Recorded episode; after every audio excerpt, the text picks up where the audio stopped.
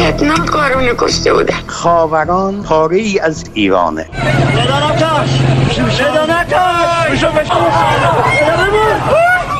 کدوم آبان گفتم آبان خونین 98 هواپیما بارها سقوط کرده توی خونه های ما هر شب داره سقوط می‌کنه دختر من سالم و سرحال بوده. داخل فرودگاه سپاه یا نیرو انتظامی بچه من رو بودنه. سلام. من فرشته قاضی هستم و شما شنونده پادکست یک پرونده هستین که هر هفته از حسابهای رادیو فردا تو پادگیرای مختلف و شبکه های اجتماعیمون پخش میشه.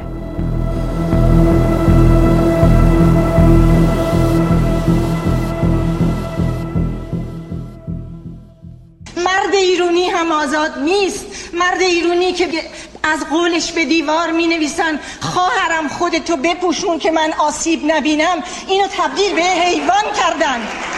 کجا آزاده؟ اون مرده که باید از حق خودش دفاع بکنه. بگه من حیوان نیستم. من مغز دارم من درک دارم من زنم دخترم مادرم رو باور دارم. مرد ایرونی هم آزاد نیست. برای اینکه کل اون جامعه زیر پوشش ستمه. نماینده اندیشه مردم بدبختی هستم که تو سرزمین زندگی می‌کنن که آزادی نیست. چه برای زن چه برای مرد. زنها بسیار هم مبارزه می‌کنن. به اشکال مختلف هم مبارزه می‌کنن. بسیار هم موفق بودن. ولی الان گفتم مملکتمونه که در خطره. این درده این صدای پروانه اسکندری معروف به پروانه فروهره. فعال سیاسی و عضو حزب ملت ایران. خرداد 1375 در دانشگاه سیاتل آمریکا.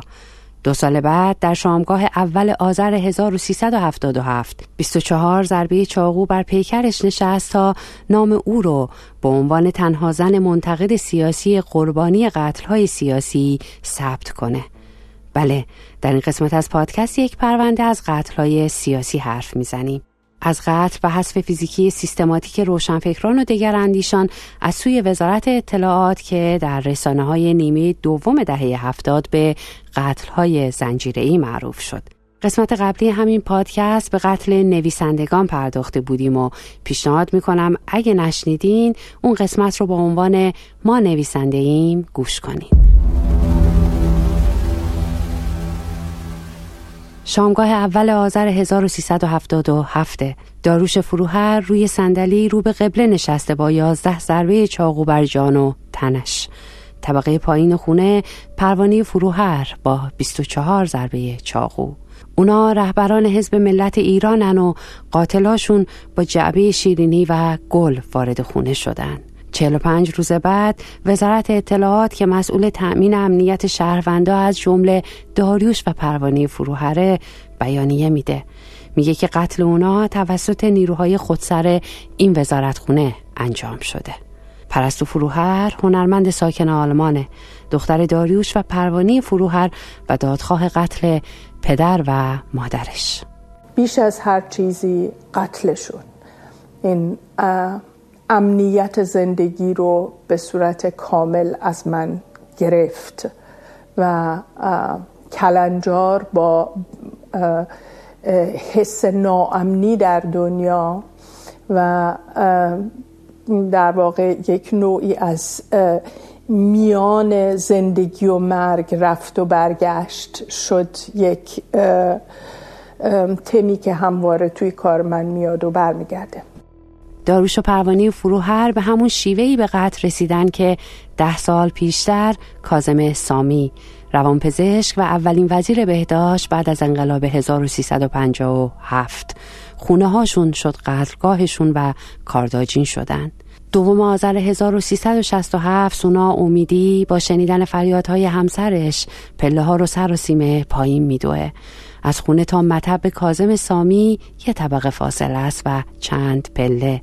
جمجمه شکافته و پیکر کارداجین شده همسرش اما تنها دو روز تاب میاره و چهار آذر چشم بر دنیا میبنده. میگن که محمود جلیلیان قاتله. شخصی که سال 1359 زمانی که کازم سامی ریاست سازمان هلال احمر رو به عهده داشت و از این سازمان اخراج شده بود. جسدش تو هموم برلیان تو اهواز و در حالی که خودش رو از دوش حلقاویز کرده پیدا میشه و کسی توضیح نمیده که چرا فردی باید پس از قتل به اهواز بره و چجوری با دوش هموم میشه خود رو دار زد. دو هفته بعد از او مرگ سرهنگ دلشاد تهرانی. از مسئولان رسیدگی به پرونده قتل کازم سامی هم خودکشی اعلام میشه.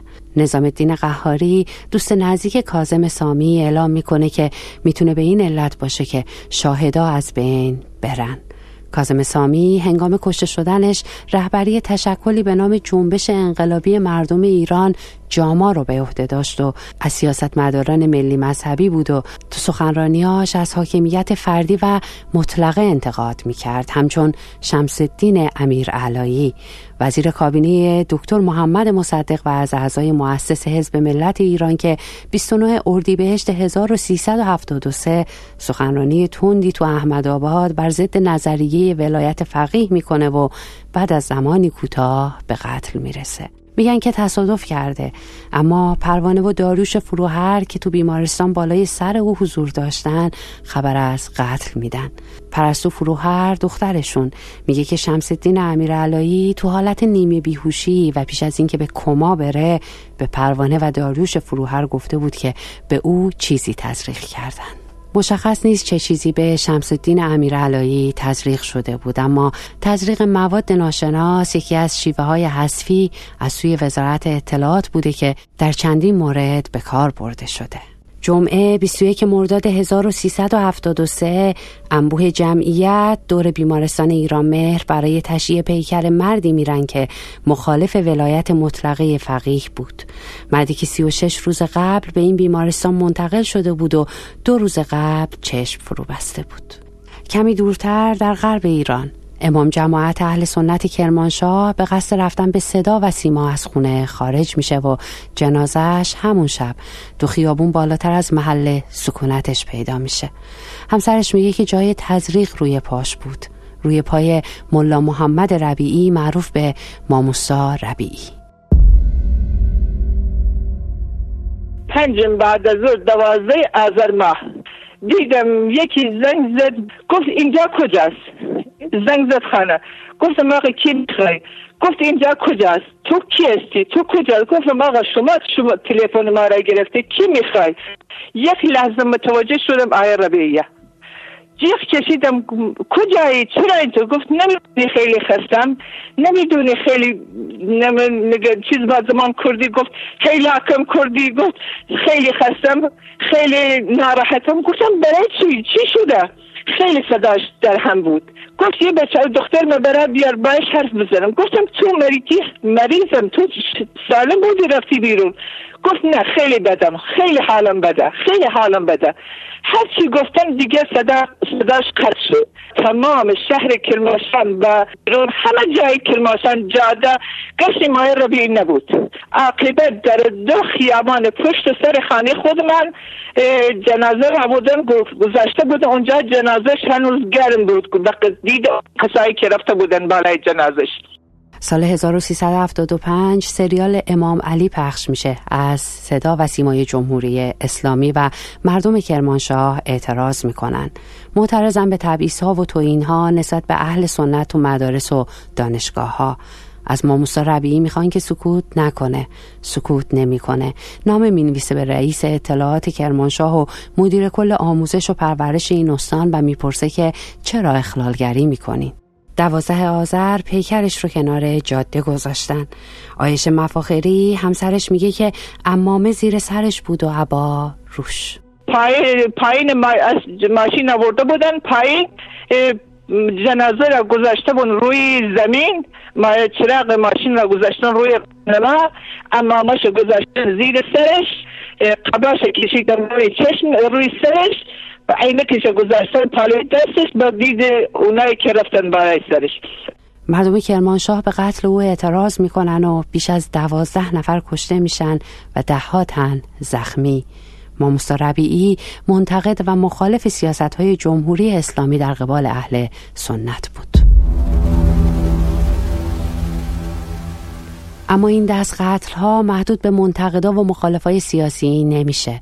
29 دی 1372 هایک حسبیان اسقف کلیسای جماعت ربانی تو ایران راهی فرودگاه مهرآباده و نه به فرودگاه می‌رسه و نه به خونه برمیگرده. دوازده روز بعد پیکرش در اطراف کرج پیدا میشه با 26 ضربه چاقو بر جان و تنش. کمی قبل از قتلش به شورای کلیساهای مجامع ربانی نامه نوشته بود. درخواست فراخان به یک اقدام بین المللی برای نجات جان یک انسان کرده بود. نوشته بود که سیاست سکوت و انتظار یک سیاست شیطانی است. حتی اگر ما بمیریم یا به خاطر اعتقاداتمان زندانی شویم می‌خواهیم به همه مسیحیان جهان آن چیزی را بفهمانیم که بر سر برادران و خواهرانشان در کشوری میآید که مدعی مذهبی بودن است. هایک حسپیان دنبال نجات جان مهدی دیباج بود.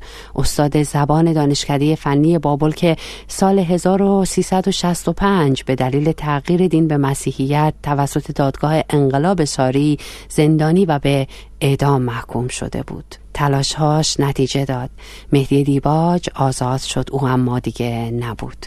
هایکو سپیان مخالف و منتقد سیاست های جمهوری اسلامی در قبال اقلیت های دینی به خصوص پروتستان ها در ایران بود و نوشته بود که می‌خوان خود را از چنگ تنها کلیساهای پروتستان خلاص کنن و ما براشون تبدیل به بهترین سیبل ها شدیم. همسرش تاکوش هوسپیان به یک نشریه گفتی که او از خطرات کاری که می‌کرد آگاه بود هایک با وجود اینکه می‌دونست چه خطراتی وجود داره اما برای آزادی برادر دیباج از هیچ تلاشی فروگذار نکرد. هایک در روز 19 ژانویه 1994 از خونه بیرون رفت و دیگه هیچ وقت برنگشت. ما دوازده روز هیچ خبری ازش نداشتیم. در این مدت نمی‌خواستیم فکر کنیم که اتفاق بدی براش افتاده. به همه جا سر می‌زدیم ولی هیچ خبری ازش نبود. اون دوازده روز برای ما خیلی سخت گذشت چون مدام در حالت انتظار به سر می بردیم هر تلفنی که می‌شد فکر می‌کردیم می‌خوان به ما خبر بدن که هایک پیدا شده. تا اینکه بعد از دوازده روز از طرف مقامات با ما تماس گرفتن و گفتن پسر بزرگمون رو بفرستیم تا عکس هایک رو در بین آلبوم کشته شده ها شناسایی کنه.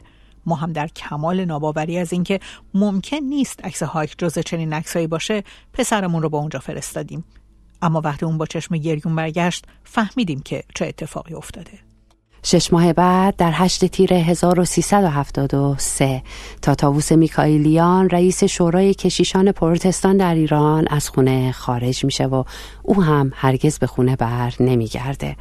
فروردی ماه همون سال نامی به شدت انتقادی خطاب به مقامات حکومتی نوشته بود و به اسلامی کردن مدارس ارمنی و تغییر کتابهای مسیحی اعتراض کرده بود. تاووس میکالیان نوشته بود که دانش آموزا رو مجبور می‌کنن تو مراسم صبحگاهی شعارهای اسلامی سر بدن و تبریک بگن و دانش آموزان ارمنی تسلیم این دستور توسط رئیس تعیین شده حکومت نمیشن. از ورود به کلاس منع میشن. پاسدارا رو به مدارس میفرستن و حتی بعضی مدارس رو تعطیل می‌کنن. او منتقد سیاست های جمهوری اسلامی در قبال مسیحیان در ایران بود و پیکرش رو در حالی پیدا کردن که تیکه کاغذی رو جنازهش نشون از جسد کشیش دیگری داشت. کشیش مهدی دیباج که 26 دی 1372 از زندان آزاد شده بود. اون هم با تلاشای هایک وسپیان و تاتاووس میکائیلیان. او پنج ماه بعد از آزادی در 13 تیر 1373 از کلیسا آزم خونه میشه برای جشن تولد دخترش اما به خونه نمی‌رسه. او هم با ضربات چاقو به قتل می‌رسه. قربانیان های سیاسی معروف به های زنجیره‌ای دگراندیشا و روشنفکرایی بودن از های مختلف از ادیان و مذاهب و پیشه ها و رویه های مختلف. اونا اما توی چیز مشترک بودن. همه منتقد سیاست های جمهوری اسلامی بودن. بحران سهمگین ایران را فرا گرفته و کردارهای نادرست سران جمهوری اسلامی به ویژه در زمینه اقتصادی مردم را به سیه روزی افکنده است. اکنون گروه های اجتماعی گوناگون در زندگی روزمره دچار ناکامی هستند. برچیدن بساط یک کتازی و برقراری مردم سالاری در گرو زنده نگه داشتن همبستگی همگانی است. راه های شناخته شده ای که پیش روست مانند کوشش برای بازسازی اتحادی ها و سندیکاها در هر گروه اجتماعی و پویاتر کردن بازمانده های سیاسی و سپس پدید آوردن کانون هماهنگی آنها به هر گونه که ممکن است در عمل راه حل پیدا خواهد شد. آنچه من اعتقاد کامل دارم پیروزی مردم است علیه ستم و پیروزی مردم است علیه سلطه.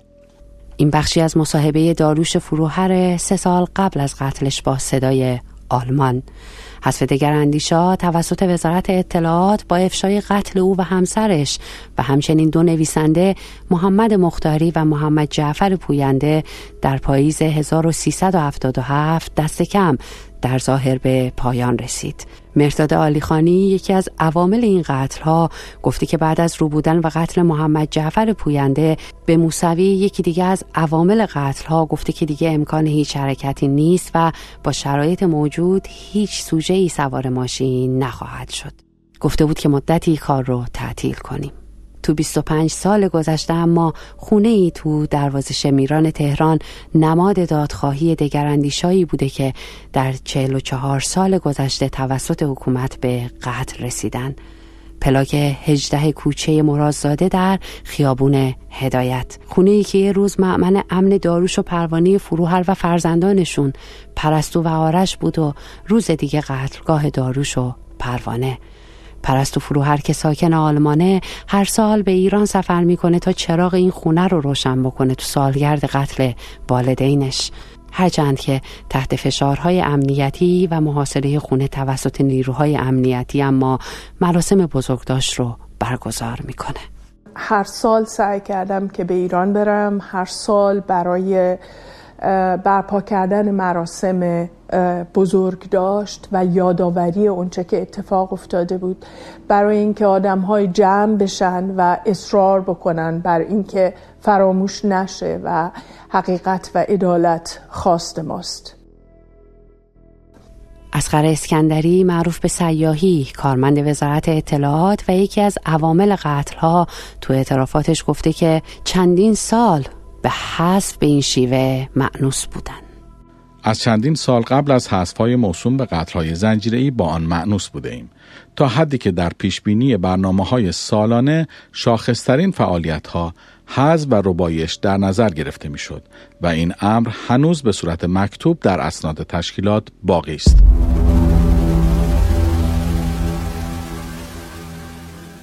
تو این قسمت از پادکست یک پرونده از قتلهای سیاسی حرف زدیم. در ادامه قسمت قبلی همین پادکست. قتلهایی که دایرهشون البته محدود به اونا که من اس بردم و روایت کردم نمیشه.